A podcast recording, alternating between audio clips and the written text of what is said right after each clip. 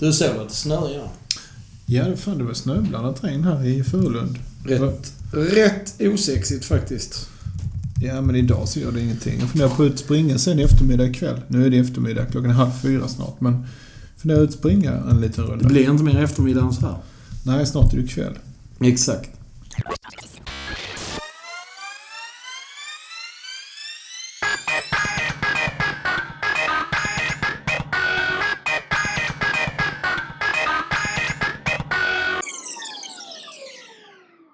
Idag ska vi ha varsin spaning.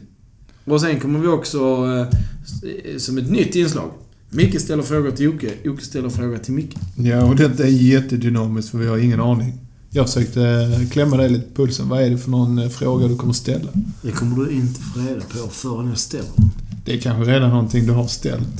Kan man du, säga. Är, du är lite halvdan där. Jag är transparent. Transparent. Men du, Vad kör har det med detta att göra? Det är mest att jag inte har solat, därför känner jag mig genomskinlig. Du, eh, ska du börja med din spaning? Och vi går rätt på eh, pudelns kärna. Det kan du tro att vi gör. Ja, ja, men min spaning, det är tredje gången jag tar upp det nu, men eh, det är att eh, numera har Hövding börjat presentera försäljningssiffror i Europa. Hur går det för Hövding i Europa? Jävlar vad du gillar Hövding.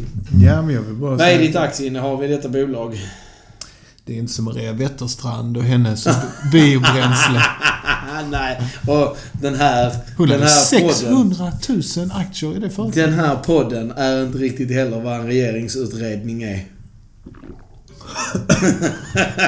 Där satt han kaffe i. Nej. Fan, jag tycker jag... Det är... Vad jag undrar med henne, nu är vi på ett sidospår. Trodde hon att hon skulle komma undan med det? Ja, men det är jättemärkligt detta. Det är precis som hon liberalkärringen. Vad heter hon? Cecilia? Hon som sitter i, eh, eh, i EU-parlamentet. Eh, som hade Ja, tre ja, stycken ja. styrelseuppdrag vid sidan om. Ja, för hon hade så dålig lön i Europaparlamentet. Och sen så drog hon in 7000 i månaden på hennes styrelseuppdrag. Alltså då... Och sen vägrar hon att välja om hon vill ha sitt Europa-uppdrag eller om hon vill fortsätta. Så vägrar hon som ett litet barn så här, nej, nej jag vill inte. Men, men vad jag undrar är bara. Trodde de att de skulle komma... Båda två samma fråga. Trodde de skulle komma undan?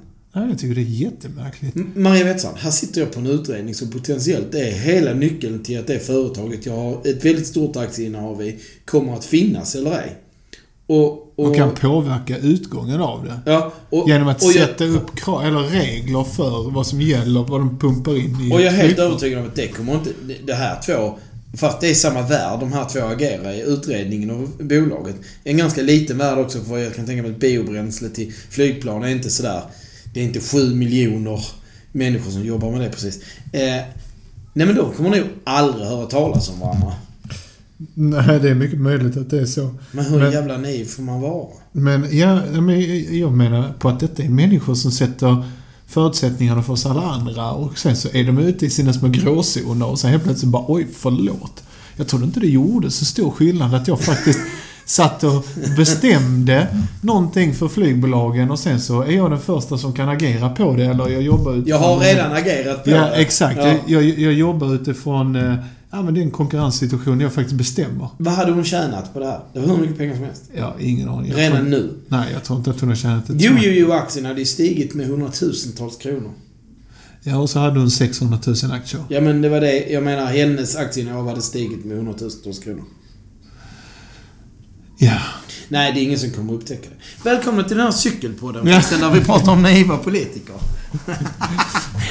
ja, tillbaka till Hövding. Skit i dem. De gör fel. Nej, men det de presenterar nu det är i alla fall att försäljningen kraftigt ökat i Tyskland under 2018. Eh, och förklaringen ligger numera att, sälj, att hjälmarna säljs av två stycken kedjor som heter Sportcheck och Globetrotter. Kallar man det fortfarande för hjälm? Ja, uppenbarligen. Det går ju under det epitetet. Det är Och en, vet, hel, det är en halskrage. och vet du vem som äger Globetrotter?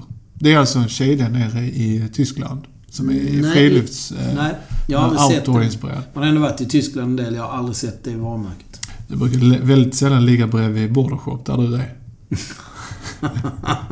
ja, du har gjort din, du har gjort din hemläxa dåligt. Nej, men nu är det så att jag är bekant med deras VD. Det är Frilufts AB. Och Frilufts AB har ett par stycken... Frilufts AB. De har ett par retail i Sverige. Vilka? Frilufts... Eh, nat Naturkompaniet. Oj. Mm, Ja, visst är det så. Ja, ja. Eh, och sen så eh, är det ju... Eller i Sverige, förlåt. Och sen så är det ju Partvaita i Finland. Ja, det är, min vistelse i Finland är begränsad. Och sen är det Globetrotter då. Mhm. Så det är rätt så coolt Hur många butiker har de i Tyskland, Globetrotter? Jag tror inte att det var så jättemånga, men detta är ju stora, alltså jättar. Tänk dig Decathlon. Magasin de Nord i Mm, eh, Tyskland. Eller förlåt, i eh, Danmark. Köpenhamn, Danmark. Du vet när du kliver in där så är det fyra våningar liksom. Ja. Det är likt Åhléns. Ja, Det är miniatyr av Åhléns. okej. Mm. Men... Eh, ja, men det är inte lika credit som Naturkompaniet då? Det är eh, credit så det blir skitnödigt. Det är Globetrotter. Ja. Ja, det är en riktig, riktig fjäder i hatten i outdoor-svängen. Det är där man ska vara. Men det är kanske där Hövding kan sälja?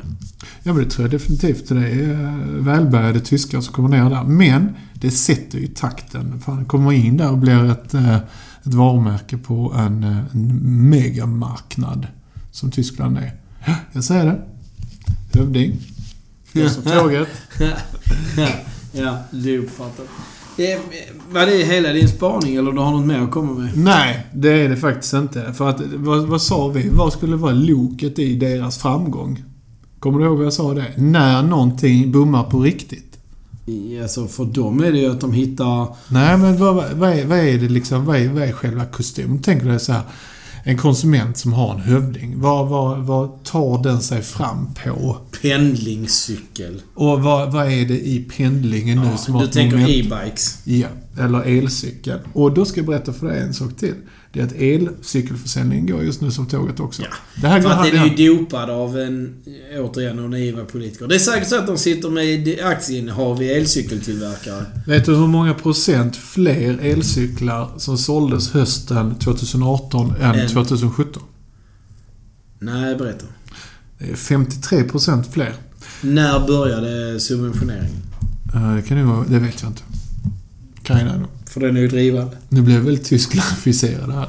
Keine Ahnung. Keine Ahnung. Eh, Men Sverige börjar komma ifatt resten av Europa så att vi har varit på lite efterkälke där. Men, Ja, men det är ju för att vi har sämre infrastruktur för cykling. men just nu så är efterfrågan den är extremt hög på elcyklar. Och det har ju lett till att vi är ikapp övriga Europa. Och nischen elcyklar står numera för 19% av den totala marknaden. Det är du, herr Jönsson. Mm.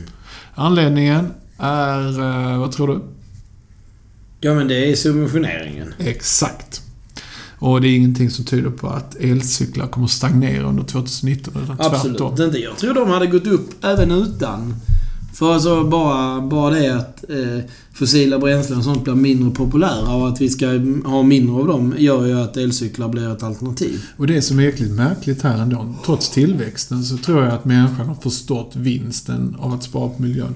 För att elfordonspremien, hur är den nu egentligen? Så om du, går, om du spekulerar på en, en eh, Mitsubishi Outlander som drivs av eh, el till exempel, får du fortfarande en subventionering om du köper den? Frågar de mig som om jag vore en bilhandlare? Jag vet faktiskt inte. Jag är mer insatt i förmånsvärde på bilar och där är ju hybriderna väldigt låga. Mm. Och elbilarna är ännu lägre. Så högst troligt finns det någon form av doping även där. Ja, skitsamma. Försäljningssiffrorna i alla fall i cykelbranschen är ju att man kan inte ta tillbaka. Man måste ha 20% av sin totala cykelpark i butikerna. Det måste vara elcyklar. Ja, ja, det tror jag också. Därför att Eh, som, det handlar om att överleva som cykelhandlare idag. Men, faktiskt. Och de har inte så mycket att välja på. Det är antingen följa med på det här tåget eller självdö. Och här har vi ju eh, lite ett, eh, ett varningens finger till alla då som är cykelhandlare som inte har anammat detta och utbildat sig nu i elcyklar. Det gäller att göra det för jag tror att snart börjar det drevet också. Att man går till en, en cykelhandlare för att reparera sin elcykel. För den Ja. blir kritisk i pendlingen till och från skola och jobb. Cyk- elcykeln blir också dyrare än en vanlig cykel. Så elcykeln är uppe i de pengarna som du och jag lägger på våra intressecyklar. Kanske många av våra lyssnare också. Men vi har ju också det med en kompetens där vi har, liksom, kan rätta till det själv i nio fall av tio. Den som köper en elcykel har inte intresse av elcykel på det viset, men intresse av att ta sig till och från sin arbetsplats eller studieplats eller vad det nu må vara. Så de, de blir ett ägande mer likt bilägande. Där, när du lämnar in det på service för att få hjälp med dina problem. Min fru som är anställd i en kommun fick ju ett erbjudande innan jul om en förmånscykel. Det är ju någonting som börjar booma nu också. Mm. Och den kostnaden det var för en elcykel, den var ju noll och inget. Nu var den ju över tre år, den här Ja, eh, eh, hyran. Och sen så var det då ett restvärde som man skulle lösa ut cykeln för i efterhand. Om det var. Men det var rätt så högt tyckte jag. jag, jag men jag har ju sett många här i denna byn vi bor i som kommer farans på elcyklar. Jag kan bara tänka mig att det har med förmånscykelns framfart att göra. Jo, så är det. Det är bara att lägga ner. Den här diskussionen vinner inte. Ja, men det är bara för att det är... Nu är vi tillbaka där. Det är liksom ett... eh, Vad ska man säga? Att eh, densiteten i kostnaden för en elcykel är hög. Det kostar mycket pengar helt enkelt. Därför väljer man att göra andra finansieringsalternativ för den. Om det är att den subventioneras för en miljörabatt eller det är genom förmånscykel. Eller det är något annat. Eller tredje eller fjärde eller avbetalning. Alltså det kommer förekomma och det kommer också boosta försäljningen av den. Det har det ju gjort nu uppenbarligen när var femte cykel som går ut är en elcykel. Och prisläget brukar börja runt 10 000 och gå uppåt. Eller kanske till och med för mer. 10 000. Oh, ja, absolut. Om vi tar Biltema som vi har pratat om innan. De har ju elcyklar för 6 000. Och den håller ju inte i tre år. Inte för 6 000 kronor. Men de är ju- Hur fan får de ihop det? De är ju med här i eh, det här stora klustret. Jag måste kolla. Elcykel, bil-tv, nu ska vi se. Men... eh, Bra radio nu när Jocke kollar. det går att klippa bort här också. Men... Eh, 6 000 kronor så här du så lågt tror du? Det låter väldigt billigt. Men du, eh, du har väl en spaning du också? Ska jag gå in och kolla på vad en elcykel kan gå? Det, det gör jag redan. Men eh, min spaning kan vi gå över till om du vill. Jag gör det. Mm, min spaning är att nu kommer våren.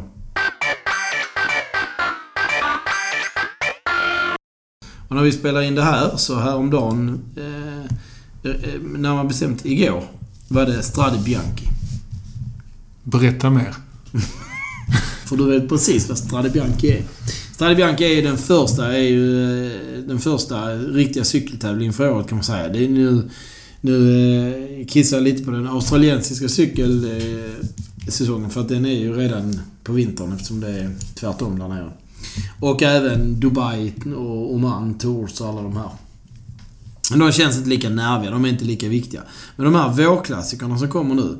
För er som vill titta på cykling och vill se något som är riktigt eh, kvalitativ underhållning. Här har ni tiden. Strade Bianchi vanns av eh, Julian Alaphilippe. Hur många dagar går detta cykelloppet på? Det är en dag och det är det som är grejen med vårklassiker. Det är en lång tävling och sen är det slut. Och där finns ju massor som Paris-Roubaix eller eh, E3 Harelbäck och alla de här. De är nu. Och eh, eh, de är fantastiskt bra och de har ett enormt historiskt arv som gör dem eh, både spännande och bra. Oftast är det rätt så rolig cykling också. Men där är de här eh, Paris-Roubaix och de här som kommer sen när de cyklar på eh, kullersten, eller ja, pavé heter det ju. Men eh, fantastisk tid att, eh, att eh, titta på cykel och vara med. Och nästa sak som kommer i våren det är att vi ska ut och cykla på våra cyklar. Eh, landsväg eller eh, skog oavsett vilket. Eh, och eh, då skulle jag vilja slå ett slag för att man är lite rädd om sig i trafiken. Och att eh, man som bilist har med sig att eh, Eh, cyklister är mjuka och går sönder om man kör på dem.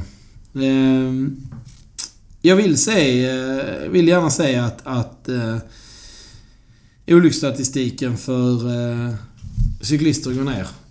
Den var inte så... Det är en ganska dyster bild med, vi ser normalt sett. Så jag hoppas att vi kan sluta se illvilliga bilister och vårdslösa cyklister.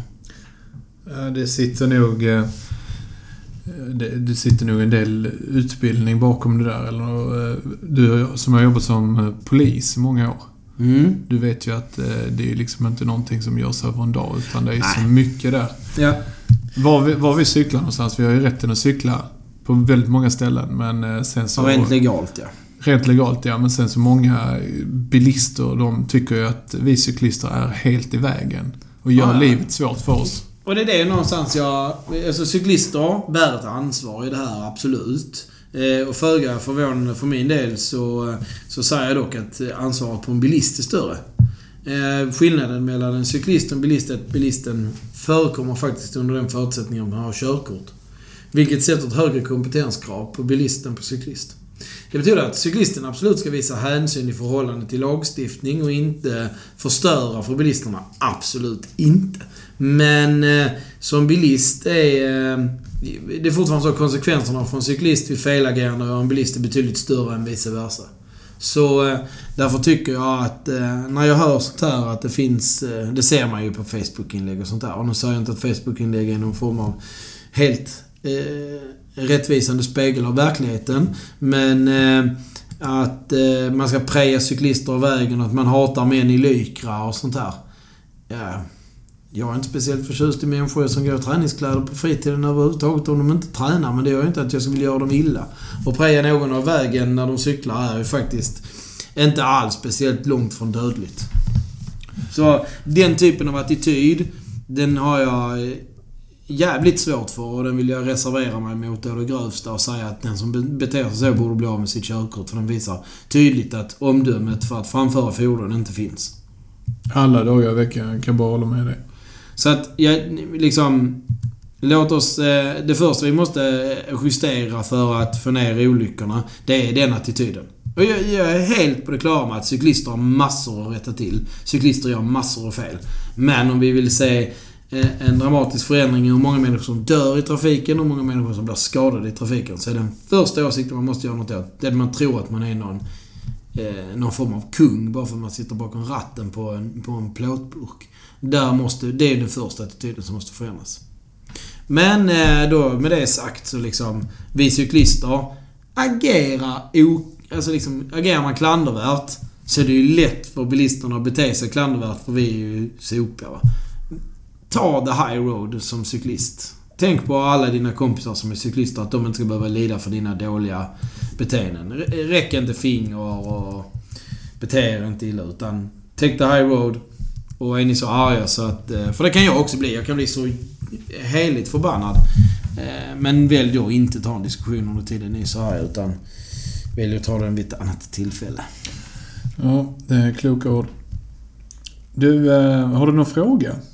Mm, till dig. Ja? Ja men det kan du tro att jag. Detta är ju ett lite nytt segment, så vi tänkte att efter att ha eh, recenserat många poddar så eh, kommer vi att tänka på att vi kan göra detta lite mer dynamiskt. jag är två killar sitter och snackar skit och blandar in lite cyklar i det ibland. Eh, jo, så här. Ställa Min- varandra mot väggen. Jaha, nej, ja, nej, det är inte alls den typen av frågor jag har. Hur går det med ditt cykelköp, Micke? Mitt cykelköp, det var en lätt fråga om det är denna här, eller kommer följdfrågor? Det kan mycket väl möjligt komma. Det beror på ditt svar. Ja, mitt svar det är ju... är- det- Med reservation här för vad jag sagt tidigare och hur nära det har varit. Så jag har varit rätt så nära, men sen så kommer jag alltid till den här punkten att jag hittar en cykel och sen så ofta så är det ju förenat med bilresa. Eller Ja, den är inte i din geografiska närhet. Nej, den är till exempel i eh, Sala, säger vi. Och för er som inte vet vad Sala är så är det en timme och 20 minuter nordväst om Stockholm. Och det är alltså på väg upp mot Borlänge. Du, till- så här, du säger, vet inte var Sala ligger, men de vet var Furulund där du bor ligger. Ja, men det jag har inte sagt att... Eh, jag har inte krävt att folk ska veta var Furulund ligger. Nej, det är bra. Men, det. eh, men eh, jag, som jag, jag mejlade med en, med en pojke där uppe. Eller en man, jag vet fan. Det är oklart. Oklart. Ja. Eh, Så i alla fall så han var tramsig. Jag sa, jag erbjöd honom en summa pengar för den här cykeln. Och det var under vad han hade begärt såklart. Ja, men jag tänkte att det är ju en bit att köra. Så eh, jag skulle kunna tänka mig att kö- köpa den osedd om han hade gått med på mina villkor. Men det gjorde han inte. Och sen så eh, ställde jag frågan till en person i eh, strax söder om Stockholm, i söderort. Och det var också på en cykel. Det var en Planet X, den Multegra, fullsketen med allt. Mm. Som du tyckte var ett bra pris. Bra köp. Ja, ja, ja. Den la ut ganska länge också. Men så är jag så. Jag är ju inte naiv och och eh, tycker att en cykel håller värdet om den har varit rullandes i 4-5 år. Jag, jag, jag, då, då tycker jag att, att gå från ett rekommenderat utpris ner då till, i detta fallet så var det 10 500 eller någonting. Ja, Och cykeln kostar ny runt 14, 13 500 14. Ja. Då kan jag tycka att då är man som säljare lite väl naiv och tror att man ska få ut det priset. För där Då, då är... är frågan, vad har du bytt? För har man bytt allting alltså? Kassett det hade är bytt. Det det var- plingor är bytta, kedja är bytt. Nej, nej, nej. Han, är bytta. han hävdade ju att den knappt hade rullat någonting. Liksom ett par Nej, hundra det mil. skiter jag i. Ja, men det gör jag också. Så därför så tycker jag att nej, fastingen, nej men då passar jag på den. Om han inte kan tänka sig gå ner en tusenlapp eller någonting. För jag vet ju att de här kostnaderna kommer trilla på mig i slutet av denna säsongen. Om jag nu cyklar ett par hundra mil på den så behöver jag kanske byta någonting. Ja. Och-. Och, eh, och den flexibiliteten tror jag att man ska ha om man säljer någonting på, i detta fallet så var det på Happy Ride jag hittade den. Ja. Och nu så var det en BMC sist. Okej, också en cykel som är fem år gammal. Ja, det ser jättebra ut. Han hade vänt bilden så man såg inte vad det var för, för, för växlar till exempel. Det, nu är vi tillbaka på det här med att göra sina annonser rätt. Man fotograferar alltid den sida av cykeln som har drivlinan. Ja, och framförallt där slitagen är som mest. Man kan, jag tycker att det hör till att man fotar av eh, bromsarna, man kan fota på eh, om där är något fel eller någon vurpa som är gjord. Liksom, Repor. Så, repor. Bara var, var fair liksom, så man inte står där sen. För jag är inte den som alltid vill pruta. Jo, jag vill gärna pruta om cykeln är liksom mer än ett par år gammal. Då, då kan jag tänka mig att... För det är lätt att bara göra en slagning på en BMC AL03 till exempel. Ja. Ja, men då vet man. Kostar den 12 000 ut och, eller 15 000 och 18 000 ut.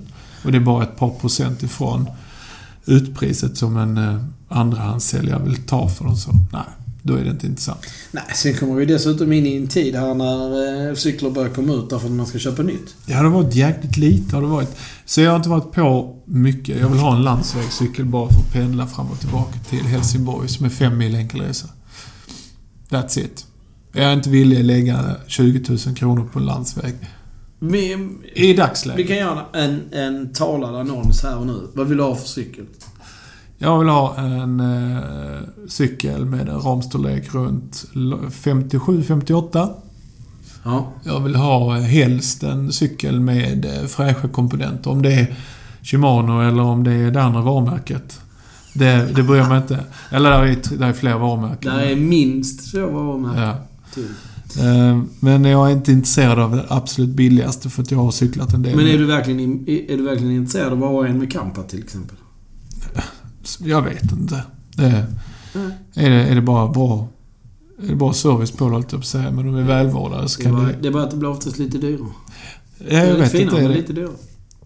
Och... ehm, ja, det är väl egentligen det jag har som... eh, Vill du ha aluminium eller kolfiber? Helst kolfiber. Och typ Shimano 105 i alla fall. Minst. Ja, minst. Jag ville ge någonstans mellan 10 och 15.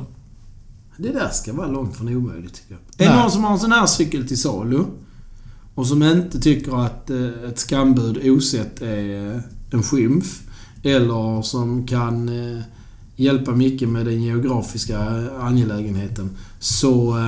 Jag är villig att köra... Ja men du reser Jag, lite i jag jobbet reser också. i jobbet så att... Så Ja. allt, mellan, allt mellan Malmö och Stockholm är ju sånt du reser förbi. Jag var ju... Var, jag var inne på att ta mig till Sala till exempel. Och det är ju säkert en 65-70 mil härifrån. Ja, det är säkert en detour från Stockholm också. Det är det definitivt. Men det är Men ju- det kan det vara värt om det är rätt cykel. Ja, definitivt. Och det var det nu. Detta var en Scott Foil 40 som jag kikade på. Åh, det, är, det finns ju... Jag undrar om jag känner någon som har en sån. Har du en 40? Ja. Det är det va? Ja. Fast min är ju inte mycket kvar av den 40. Nej, för du har bytt komponenter. Men du fick 150 din också. Det var 105 på min också. Då vet du ju vad den var, låg ute för säkert. Det var ungefär. Den låg ute för 12. Och vad gav du för din? 8. Ja, det var ett bra pris. Ja, det var det. Och man ska ha väldigt klart för sig att en 52a Scott Foil är i underkant i storlek. Alltså ska jag följa tabeller skulle jag ha en 54. Alltså där är ju en väldig överrepresentation på de storlekarna. Just nu, i de här dagarna. 54, 56. Ja, ja, ja. Ja, ja men Nej, det är ju så. Det är ju det snittlängden för en svensk man. Mm, runt 1,80. Vilket ju faktiskt visar också när jag köpte min. Jag köpte jag via ombud, men... Hennes pappa sålde den. Men det var en kvinna som hade haft den. Ja. Det är inte ovanligt att det är kvinnor som har haft när det är lite mindre faktiskt. Så. Där ser man den. Och det är också en möjlighet till, till utbud. Ja, jag önskar att jag vore lite kortare, men nu är jag inte det. Ja, det är perfekt att vara som de passar en 54-56 där. Mm, ja, Men du behöver en 58 nästan. Ja, 57, Du har en 58. large i din mountainbike. Ja, det har jag. Mm. Det är den- roligt när man ser våra cyklar bredvid varandra. För min ser ut som en barncykel när den står bredvid din. Men min BMC var ju grotesk. Det var ju som en giraff i jämförelse med din. Ja men du, det var min var en S och din var en L. Ja, och det var jättestort. Det var en ja, jättestor Det känns skillnad. enorm skillnad på så. Mm. Ja, Okej, ja, det var, jag vet inte. eh, Du ställde en fråga och svaret var eh, lite luddigt. Jag har inte köpt en cykel än. Jag tycker det var glasklart. Du är fortfarande kvar i köpprocessen. Du har gjort dina överväganden men du har ännu inte lyckats hitta... Och sen har jag inte varit snabb på pucken heller. Jag hittade en Canyon till exempel uppe i Göteborg. Så, oh, den vill jag ha. Och så tänkte jag så här. Jag ska upp där. Vid nästa jobbrestillfälle som jag ska upp där ska jag kolla om den är kvar. Men det var den ju givetvis inte. Så alla de här bra, bra, jag höll på att säga, det säger ju sjuåringar. Men alla de här riktigt, riktigt smarta köp, de, eh, de tar slut. Men du, när jag, eh, när jag höll på med... När jag köpte skotten. Så hade jag ju ett par stycken cyklar som jag ringde på innan. Och jag hade bevakningsfunktionen på Blocket som jag satt med två gånger om dagen. Liksom så här. Och vad jag kan säga är att när det kommer ett bra köp, det går fort. Men om man ska sätta en bevakning på Blocket. För nu hade jag exempelvis... Jag hade Shimano 105, Shimano Ultegra. För att de är ganska breda de två um, sökorden ju. Ja, ja. Men då kommer ju allt upp. Då kommer ju allt ifrån... Ja, men för det är så. eh, Den som har en ute med Tiagra så skriver den att Tiagra är lika bra som Shimano 105 och så får du upp träff på den. Ja, Så exakt. därför körde jag landsvägscyklar, eller racer, alla. Och det har jag ju också Och sen gjort. började jag bara... Du vet, sen var det bara rulla förbi. Det här vill jag inte ha, det här vill jag inte ha. Jag, mina krav var kolfiber, eh, gärna en eh, åt aerohållet. Alltså inte en klättercykel eller utan hellre en aero. Eh, och sen brydde jag mig egentligen... Visst satt det Ultegra i fantastiskt skick på så hade jag behållit det. Där är mycket Ultegra som är gammalt. Jag Ja. vet inte hur bra det är. Och du vet, ja men kommer du ner på 10-delat Ultegra till exempel. Då passar inte hjul och sånt där när du köper det. För Ja, att det är det. 11-delat nu och då ska du... Fast... Ja. nej, Då kan du, kan du liksom inte använda... Nej, jag vet inte fan. Och, och, och liksom köpa Ultegra som är fem år gammal. Mm. Den är inte bättre än vad Shimano 105 är nu. Nej, och det är faktiskt, det sa Glenn på BMC också, eh, exakt det där. Så att man ska, och där är ju Sora lika bra idag som Shimano 105 var för fem år sedan. Ja men det Durace var på för... Jag började cykla igen typ 2011. Alltså det... Det Durace var då. Det är Shimano 105 idag. Ja, så är det ju. Eh, att utvecklingen går framåt, klart. Ja, och framförallt trickle down. Alltså tittar man på eh, framförallt Shimano. Då det trillar snabbt ner. Alltså... Köpa XDR på mountainbike idag eller köpa Durace på sin landsväg. Det finns ingen anledning. Alltså Ultegra är så jäkla bra. Eh, och XT är så jäkla bra. Så att det, det är till och med så produktchefen på Shimano sa i någon sån intervju som jag hittade på YouTube att Alltså skillnaden på, jag tror det var Durace och Ultegra de jämförde. Skillnaden är att Durace, vad de, de ger sina ingenjörer fritt spelrum. Kosta vad det kostar vill, bygg det bästa ni kan. Och så är det mycket titan och kolfiber och sånt där. Och så blir det aluminium och stål. Och kanske något ställe med, med något finare material på Ultegra. Alltså...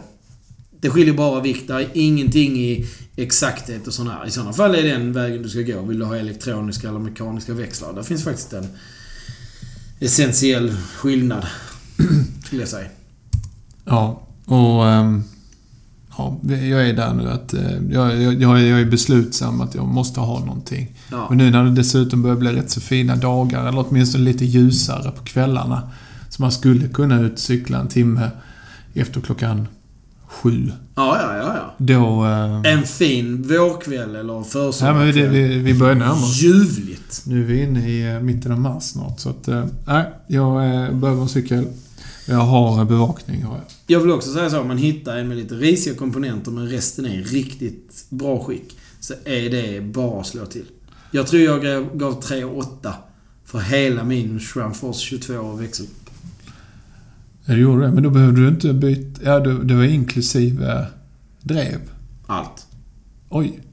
Ja, Kedja, eh, inte vattenmätaren. Den gick ju utöver det. Eh, vevparti, kedja, kassett, växelhandtag, bakväxel, framväxel, vajrar. Bromsar. Ja, det var ju väldigt Men det kostar inte mer. Det köper du lätt en... Alltså jag tror du hittar Ultegra och, och för samma pengar. Mm. Köpte du ditt nytt? Ja, ja. Från en tysk som... Alltså det, är bara, det var ju bara att googla. Vem säljer en växelgrupp billigast? Och det Jo, men finns på, alltid liggande. på Happy MTB till exempel så ligger där ju Ja. väldigt mycket begagnade komponenter Ja. ute. Men grejen är som jag plockar ju... Jag plockar av allt Shimano 105 som var på, på cykeln och det ligger i förrådet där hemma. Men det är tiodelad Shimano 105 liksom. Ja. Det var säkert därför priset på cykeln var lågt också. Men summa summarum. Cykeln fick jag för 8000. Det kostar 4000 att köpa en, eh, en växelgrupp till den. Det är 12. Och sen köpte jag hjul och där kan man ju gå crazy eller hålla sig billig. Men för under 15 000 har jag en kolfibercykel med helt nya komponenter. Mm. Sånt är ju bra om man kan göra det själv. Ja. Ja. Så jävla svårt är det inte. Du, jag tänkte att vi skulle gå vidare här nu i programmet. Och det är Genom en fråga? genom en fråga. Nej, jag sköt inte iväg någonting. Jag tänkte du, han sitter här och siktar med ett gummiband mot Ja. mig. Ja. Det är så man, hur ser man att en man har dött? Jo, han har hårgummisnuddar i sin ficka. Mm. Ja. Eh, du, eh, efter tre år så har POC nu eh, snart blivit ersatt. Eh, för Svenska Cykelförbundet har inlett ett nytt sponsoravtal. Oh, det hörde jag talas om, ja. Mm. Men och på- det nya sponsoringavtalet är skrivet med ett varumärke som heter Pearl Izumi. Som är, är, är Shimano, kan man säga. Ja, nu är det så att Shimano har en väldigt bred portfölj. Så att om de hade velat hade de kunnat sälja Pearl Izumi till högstbjudande. De har ju även joggingskor och annat. Ja, Det, är, ett- det, är sub, det, det, det är ett brand i den portföljen. i Shimano-portföljen. Ja. ja. Det är inte så att ingenjörerna på Shimano sitter och ritar skor om dagarna. Det vet du inget om. Ja, jag är helt övertygad om. Det är jag också. inte. Det skulle vara synnerligen ineffektivt. Och nu är det så att Pearl Izumi kommer klä de sju landslagen i samtliga cykeldiscipliner. Oh, nu ska du sätta mig emot Nej, det ska jag väggen inte och göra. fråga mig vilka de sju är. Nej. Det skulle vara typiskt Micke Frölich annars. Men min, eh, min spaning här, det är att det var inte helt smärtfritt när Spock gick in och tog den diskussionen, eller hur? Nej, det blev... Det Bland blev annat så blev det ju en clinch där med vårt största namn för tre år sedan. Ja. För tennis, vad säger jag? Nej, men för, för vårt största cykelnamn där och då, Jenny Rissveds. ja. Så min, min fråga det är egentligen, vad, vad tror du, eller vad, vad skulle du vilja hända? Hur kan de föra cykelsporten framåt på Pearl Izumi? Det första var att jag såg landslagsdräkten. Den är rätt fin. Ja, det... Alltså så här, först... Ja, snygg. Sen tittade jag lite på den så bara... Det är något som fattas. Tycker du? Jag kan inte sätta fingret på vad. Först tyckte jag den var skitsnygg. Och sen fick jag en sån. Ja, den kunde varit bättre. Nej, den är ju jättefin ju. Det är precis så man alltid har sett. Postgirot över hela jävla ryggen Ja, jag ett sponsor. Jag, jag tycker ju att det är... Jag vet att detta är dopat av Gävle som har köpt in... eh, Men Brynäs tröjor är de snyggaste i SHL eftersom de inte har någon reklam. Och jag håller verkligen inte på Brynäs. Nej. Nej. Men eh, tröjorna är snyggast. Men de har ju ingen reklam alltså. Nej, Unicef här uppe tror jag bara. Ja, men de har ju... Har de inte Gevalia på ryggen eller? Nu, nu ställer du mig för att... Men de har ingen reklam för Gävle har gått in med sjukt mycket pengar. Alltså kommunen? Ja. Ja. Eh, lika mycket som de skulle få in på sponsringen på tröjorna förmodligen. Ganska enkel matematik. Men eh, därför tycker jag också att den kunde varit... Jag menar, det räcker med att det är Pearl Sumi. Ja. För Okej. cykelstallströjor normalt sett, nu pratar vi landslag här. Men cykelstallströjor är ju nersulade med reklam. Vilket gör dem ganska fula. Ja, och, men jag tyckte Pocken var ändå rätt så clean. Men i detta fallet här, som storsponsor eh, till ett, i detta fallet, eh, förbundslag då, har ju också ett ansvar. Det, det, idag så handlar det ju inte om att du bara pyntar in massa pengar och sen så tror man att man ska utveckla sin business i detta, utan tvärtom. I detta fallet så har de ju säkert gått in med ett engagemang för att, Ja. jag vet inte. Jag tror att avtalet är så jäkla mycket bättre med man ska med POC för POC. Ja, men vad vill man med varje åkare. Vad vill man med det? Ja, för vad POC gjorde, eh, som är förkastligt i detta, det var ju att de gick in med förmodligen jättemycket prylar till, till en klick. Men sen när det kom ner till BMX-gänget då, pojkar födda fem, eller pojkar 15-årsåldern exempelvis, så fick de ju låna pads och hjälmar, mer eller mindre. Ja. Och de fick aldrig någonsin...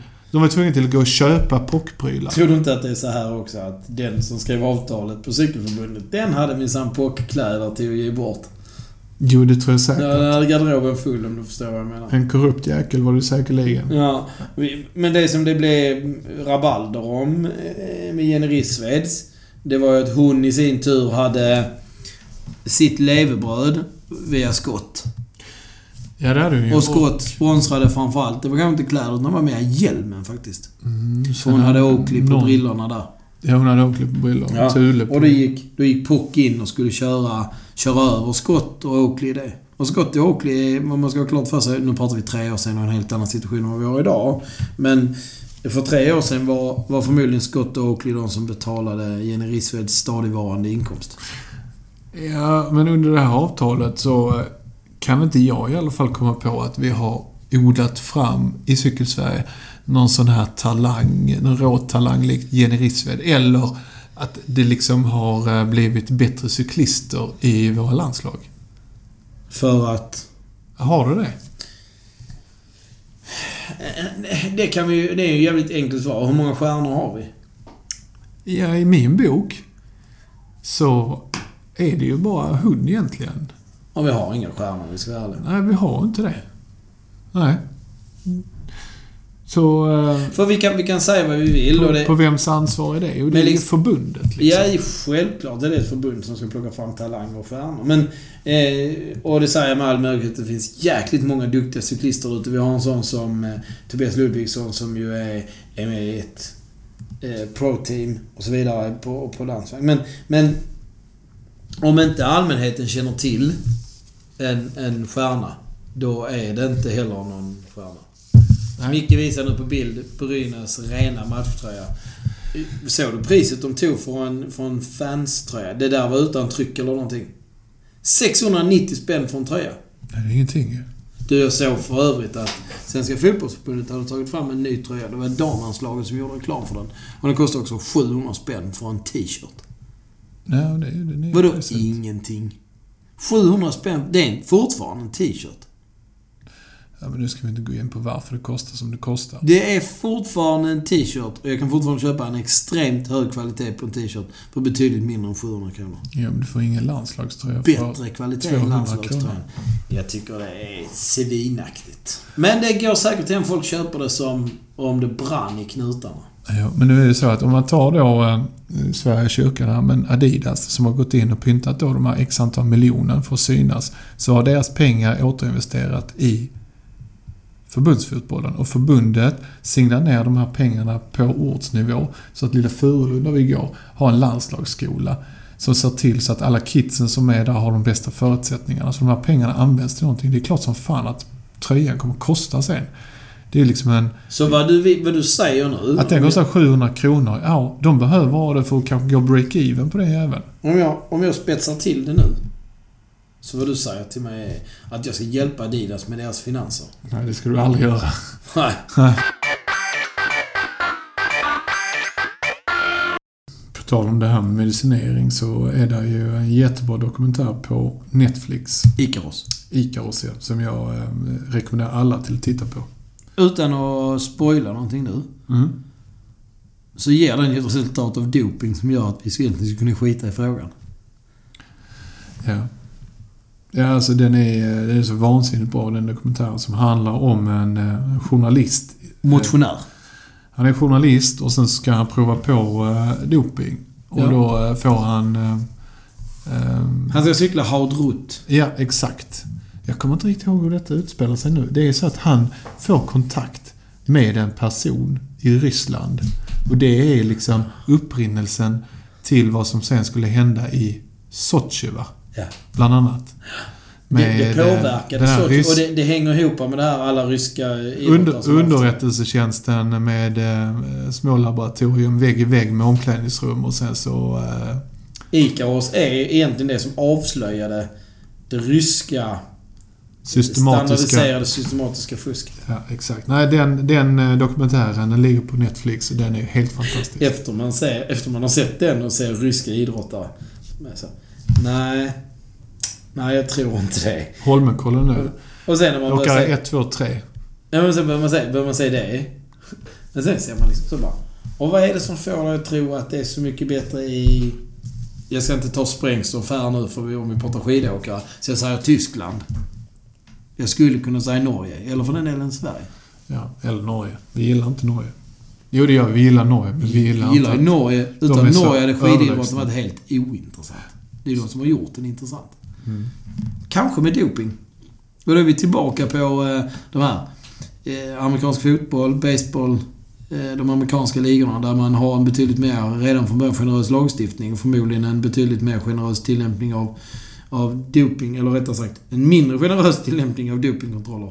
För de gör man inte så ofta. Nej, och eftersom ligan där äger alla avtal så ser man till att tysta ner de fallen där det är systematisk doping. Ja.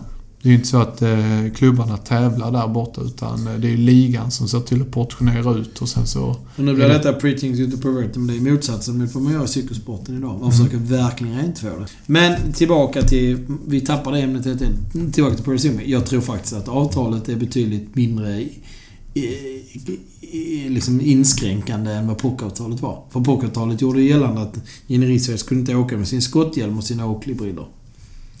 Och när hon sen hade lov... Nej, precis. Eh, Där, där är ju en, eh, en obefintlig transparens. Där berättar de ju precis för Jenny hur hon ska agera sen. Och det är väldigt svårt på en sport som är ganska smal. Och individuell. För jag menar, även om det finns ett landslag så är det en individidrott. Ja, så är det ju. Men eh, tennisen har ju samma utmaningar, bara det att där blir det aldrig någon utmaning utan då bara gillar man läget. Där ser man till att har man ett sidoavtal som Wilson spelar exempelvis, då ordnar Wilson fram en, en tröja i matchande färger. En, Alltså, en landslagströja. Där ser du ju det schweiziska landslaget där två av, av fyra spelare spelar i eh, olika varumärken men där Nikes är, är färgade schweiziska fla- flaggan och Adidas eller Yonex är färgade den schweiziska färgen. Det är konstigt att i vissa lag idrott är det inga problem. Jag menar... Zlatan är sponsrad av... eh, Han har någon form av avtal med Nike. Ja. Och ändå spelar han i Adidas-tröjan och spelar i landslaget. Ja, Om det nu var Adidas då. I cyklingen så går det ju inte ihop ju. Nej, fan jag fattar inte att det ska vara så svårt. För hockey... Korrupta vita män. Ja, förmodligen. Och, och, och där ska man ha klart för sig att när vi pratar om detta. Alltså cykelsporten har inte ett rent förflutet. Och jag pratar inte om EPO 90-talet. Jag pratar om när Tour de France kördes för första gången så fuskade folk genom att lifta med bil. Att dricka vin när de käkar lunch. Och ta amfetamin för att ens orka med skiten. Men det betyder också, för Tour de France var inte en tävling på det viset vi ser det idag. Det var en eskapad. Ja, just det. Ja, så liksom behovet av att ta amfetamin var så stort för att överhuvudtaget gå i mål att alla gjorde det. Så alla fuskade från början. Och det har också funnits en sån skidåkning till exempel. Om man skulle köra Tour de France på skidor, för det finns ju Tour de Ski nu. Det skulle aldrig gå att köra i samma format. För att... Nej, för att skidåkningen och cykelåkningen skiljer sig så mycket åt och det, man tjänar så mycket på att ligga och klunga. Och hela, för, alltså hela, hela företeelsen med att ligga i klunga är en förutsättning för, för cykelsporten. Så fusk kommer alltid vara, vi har redan pratat om det i ett annat avsnitt, men det är den som är smart. Därför att förutsättningen finns. Den som är smart och tar minst föring när han ligger i klungan kommer ha störst fördelar när sporten går. Ja. Så det är en variabel som finns med redan från början. Det finns inget gentlemannamässigt i att ta sin föring. Det är idiotiskt. Låt någon annan ta den så har du större chans att vinna. Och det är, är grunden för spelet. Det är inte grunden för spelet i skidåkning. Nu är vi långt ut på stjärnan, men om vi ska bara tratta ner detta här nu. Har du några fler frågor eller funderingar kring mitt cykelköp? Jag har ingenting angående sponsoravtal eller förbundets eh, flört nu med Pearl Sumi. Flört? Det är fan ett avtal, ingen jävla flört. Det är som att gifta sig och säga att det är ett one night. Ja, men det är det ju. För ett avtal här, det är ju inte livslångt utan det har ju om kanske Nej, är- tre år Det är fem de år. flesta äktenskapen inte heller. Nej, men där lovar man ju ändå inför Gud va? Ja. Eller, eller djävulen själv. Ja, jag tror att vi... Där, där sätter jag bara stopp för den diskussionen. Innan det ballar ur. Eh, Du är inne på Biltemas hemsida. Ja, och då ser Och det är jag... ju glad för. Jag är glad för, för det är kvalitetscyklar på riktigt. Men det ser Du kan- du. Vad kostar den billigaste elcykeln? 5999 kronor. Vad sa Micke? Hopfällbar elcykel. Ha, frågan jag har till dig är... Jag ser att du kräks i munnen. frågan jag har till dig. Är du beredd att cykla på en hopfällbar elcykel från Biltema för 5999 kronor? Om det är någon form av vinst i detta resonemanget gentemot dig så ja, absolut. Har du hört talas om kausalitet? Ja, det har jag. Ja. Kausaliteten för att dö i en olycka med denna cykeln innefattar är 5999 procent, kan jag berätta. Man kan säga, ja det är ju precis sant. Det är ju som när Mange, nej men klart att jag ska cykla utan mina två sprintar vem, vem behöver axlar här egentligen? Ja, nej, exakt. Jag cyklar hellre utan hjulaxlar än på en elcykel från Biltema. Den blir säkert... Man kan ge sig fram på att den är strömförande efter ett par kilometer cykling. Nej, men om vi... Den var ju ihopfällbar så här. Men om du faktiskt går upp och köper en eh, vanlig eh, dampirra här. Så blir det 7999 kronor. Ska ni köpa den där 6000 kronor cykeln så se till att ha på er gummistövlar. Diskhandskar. Och det är därför vi nu kommer att se folk eh, åka runt eh, i, på byn här i eh, gummistövlar och, och, och, eh, och eh, diskhandskar. Så i alla fall. Du, eh, något som är desto fräckare. Jag är inte glad för eh, elcyklar. Men jag vill ändå avsluta med att säga att de som kommer från Husqvarna, som har kommit här nu från varumärket Husqvarna, det är inte mycket... Det är förmodligen inte mycket Husqvarna i dem om du förstår vad jag menar. Det är säkert något annat. Men de ser riktigt nice ut faktiskt. Jaha, vad kul.